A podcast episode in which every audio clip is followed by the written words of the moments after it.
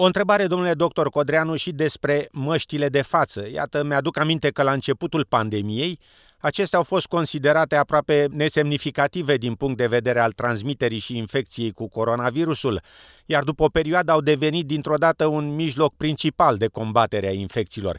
Cum a avut loc această schimbare de poziție și care e recomandarea actuală? Nu există nicio impoziție legală de a purta o mască dacă nu ești un close contact ieșit din casă. Vreau să mă duc înapoi la ce bunicii mei absolut convins bunicii tuturor celor care ascultă astăzi și celor care nu ascultă, ne spuneau acum 80 de ani, când strănuți și tușești, acoperă gura și după aia spală-te pe mâini. Este un lucru care l-am știut, vorba de la părinții și de la bunicii noștri care nu au făcut studii medicale și epidemiologie. Era o chestie de bun simț sau lucru observat prin cultura populară. Ne-am mutat de acolo, în societatea în care trăim astăzi, în care am crezut că asta nu mai trebuie făcut și mama natură s-a întors un pic înapoi împotriva noastră și ne-a arătat că de fapt este important să facem ceea ce facem. În 2020 toată lumea s-a uitat cum de a ajuns virul ăsta la noi și știm că de unde a venit, virusul ăsta nu a tușit pe noi. Că deja animalul din care a venit, dacă a venit din ce animal o fi fost inițial rezervorul, nu a tușit. Deci a fost un contact mult mai aproape între prima persoană care a fost infectată și animalul respectiv. O trebuie să treabă câteva luni bune de experimente în laborator, de observații în întreaga lume, de cum se transmite virusul ăsta este numai prin faptul că strănut și dacă stai la 2 metri de mine totul este ok sau se poate întâmpla când stai mai aproape de mine. Și dacă stai mai aproape de mine, cum s-a demonstrat ulterior, ce pot să fac? Pentru că trebuie să dau de mâncare la copilul ăla care nu poate să mănânce singur. Trebuie să-mi ajut persoana de lângă mine sau părintele care este acasă și nu se poate ajuta singur. Nu pot să stau la un metru jumate sau la 2 metri de el. Ce pot să fac altceva ca să pot să am o viață cât de cât normală în familie și la servici și în societate. Și aici a venit masca. Și masca nu este un lucru nou. În toate spitalele, înainte de COVID, dacă ai de-a face cu o persoană care are tuberculoză sau o persoană care tușește într-una, ca să pot să fac actul medical, eu trebuie să mă apropii de persoana respectivă, trebuie să pun un stetoscop și să ascult o inimă și un plămân. Îmi pun o mască, nu trebuie să vină COVID-ul să mă facă să fac treaba asta. O făceam și dinainte. Ceea ce am făcut acum este că am trimis recomandarea asta dincolo de spitale, dincolo de zonele în care infecția se concentrează, spitalul, la restul societății, pentru că COVID-ul este peste tot. De asta măștile sunt și sunt recomandate, sunt anumite situații speciale în care trebuie purtate, dar este un lucru de, engleză zice common sense, în care dacă poți o porți, poartă-o. Te de stricat nu strică. Schimbări medicale de poziție s-au înregistrat, sigur, pe toată perioada pandemiei, având în vedere probabil datele adiționale apărute între timp, așa cum uh, sugerați dumneavoastră. Aceste schimbări au creat însă un sentiment de neîncredere cumva în rândul populației privind deciziile autorităților medicale.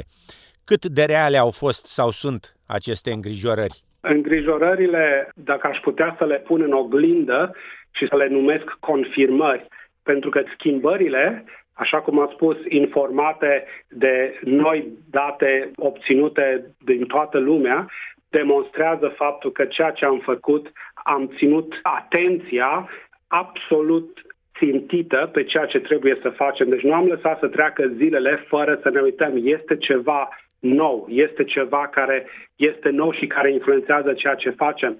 Și ca să dau un exemplu, este un, un set național de recomandări care este rezultatul muncii tuturor Chief Health Officers al statelor. Primul set de recomandări a apărut la începutul lui 2020. Recomandările au fost schimbate odată la două săptămâni demonstrând cât de atent și cât de imediat ceea ce noul care a apărut a fost implementat în practică.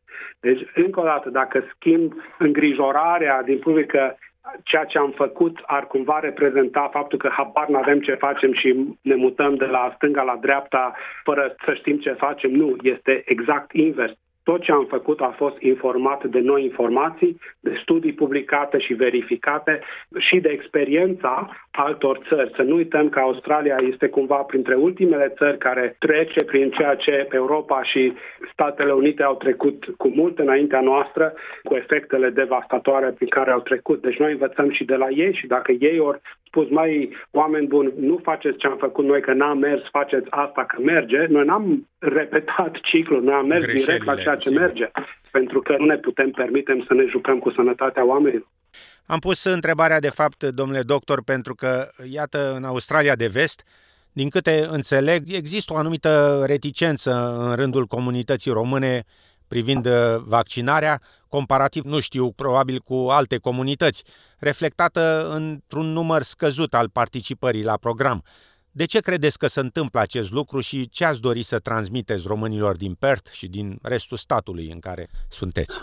Cum aș vrea să încep răspunsul este ca fiecare din cei care ascultă emisiunea să-și imagineze că stau față în față cu ei și mă uit la ei și le vorbesc exact cum le-am vorbit părinților mei acasă și fratelui meu acasă și tuturor prietenilor care sunt încă acasă.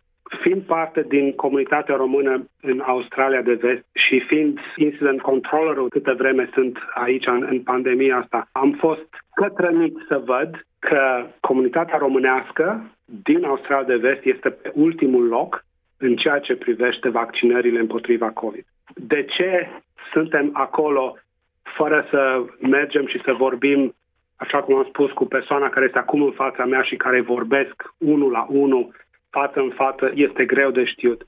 Fie că credem prea mult în zvonuri și în mituri, cum că vaccinele ar avea efecte secundare ne transformă în persoane fără fertilitate sau în oameni care sunt uh, tractați uh, pe internet de cine știe cine electronic sau devenim magnetici sau mai știe ce. Sunt mituri care sunt de mult decedate, nimeni nu mai crede în așa ceva. Faptul că ar fi o influență spinul ăla, că mie ce îmi spune guvernul Uh, este a priori ceva fals și este o impunere în libertățile mele civile și civice. Poate că există un element la fel, să nu uităm că am trăit în comunism tocmai, cu bună bucată tocmai. de vreme în care tot ce ni s-a spus a trebuit să înghițim și să facem pentru că așa trebuia făcut și ca o reacție poate naturală orice guvern este de aceeași calibru. Nu, nu este. Ceea ce am făcut aici este informat de Departamentul de Sănătate, care este cuprinde oameni care fac uh, asta ca meserie, medici de sănătate publică, infecționist și așa mai departe. Faptul că este o neîncredere în eficacitate, așa cum am spus, și dacă fac vaccinul, tot devin infectat. Absolut de acord dar nu asta este rațiunea de a exista a vaccinului. Rațiunea de a exista este ca atunci când devii infectat să nu mori sau să nu ajungi în terapie intensivă. Sunt multe motive pentru care o persoană decide probabil că vaccinul nu este pentru mine. Noi am făcut tot ce este absolut omenește posibil să informăm accesibilitatea la vaccin să fie simplă. La orice clinică de vaccinare nu trebuie decât să te prezinți, nici nu mai trebuie booking, nimeni nu te întreabă de viză, nimeni nu te întreabă de pașaport, nimeni nu te întreabă de Medicare card, nu trebuie să plătești. Este cel mai simplu mod de a te vaccina, în cel mai ieftin mod, dar trebuie cele două să se unească. Vaccinul trebuie să se unească cu omul. Dacă omul nu vine la vaccin, este greu să fie vaccinat. Absolut. Aș fi foarte, foarte trist să văd că un conațional ajunge în terapie intensivă și, Doamne ferește, moare prin simplu motiv că nu s-a vaccinat. Și o ultimă întrebare, domnule doctor Tudor Codreanu. Pe lângă toate aceste virusuri curente, iată, domnule doctor, că recent auzim și de apariția în Australia a unei alte potențiale amenințări la sănătatea noastră, virusul monkeypox sau variola maimuței. Recent s-a raportat apariția unui caz în Victoria și posibil a altuia în New South Wales. Ce ne puteți spune despre acest virus și cât de îngrijorată ar trebui să fie Australia aici? Monkeypox sau variola maimuței este un virus care este foarte cunoscut științei medicale, spre deosebire de virusul COVID, de SARS-CoV-2. Este o mare diferență între variola maimuței pentru că este un virus ADN, ceea ce îl face mult mai stabil, deci este un virus care știm astăzi confirmat că nu a suferit nicio mutație față de data trecută când a fost uh, cercetat. Faptul ăsta mai înseamnă că este un virus care se transmite mult mai greu decât un virus ARN, care este virusul care dă COVID. Din block start, cum ar veni, cele două nu se compară. Este o boală care, prin definiție, este o boală mult mai ușoară boală care nu necesită neapărat tratament specific și este o boală pentru care sunt vaccinuri. Știu că sunt peste 100 de cazuri de variola maimuței în Europa și OMS-ul, deci Organizația Mondială a Sănătății, a comunicat faptul că nu există îngrijorare de epidemie sau de pandemie în ceea ce privește aceste noi infecții.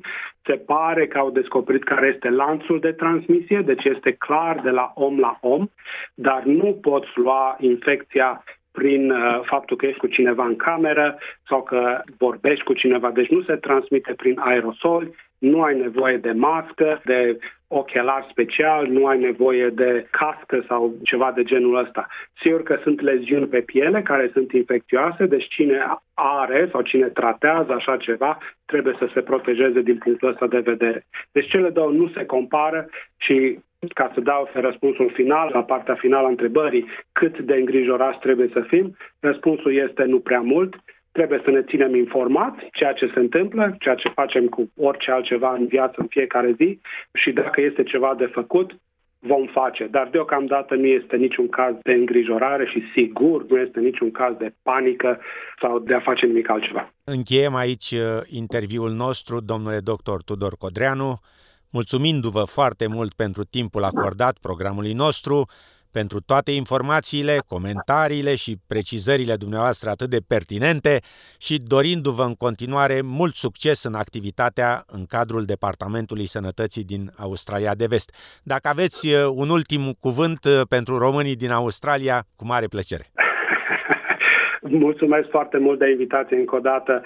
Vreau să asigur toți cei care ne ascultă astăzi tot ceea ce am făcut a fost făcut cu un singur scop și faptul că sunt vorba aia, veneticul din Cluj, care este în Departamentul Sănătății din Australia, nu tocmai chiar la o aruncătură de păți din, din România, să vă asigure că ceea ce facem, facem în cunoștință de cauză, nu este nimic a făcut uh, amatorește sau influențat politic sau mă știu eu ce. Nu, tot ceea ce facem este cu ceea ce știm ultima oră în modul în cel mai bun în care îl putem face. Și ultima propoziție, dacă nu sunteți vaccinați, mergeți și vaccinați-vă. Va veni gripa, COVID-ul va fi aici pentru luni bune în viitor. Multe putem face noi, dar sunt lucruri care trebuie făcute de fiecare din noi. Și unul din lucrurile astea este să vă vaccinați. Dacă puteți, mergeți și vaccinați-vă. Nu vă faceți niciun rău vaccinându-vă din potrivă. Mulțumim încă o dată, domnule doctor. Cu mare plăcere.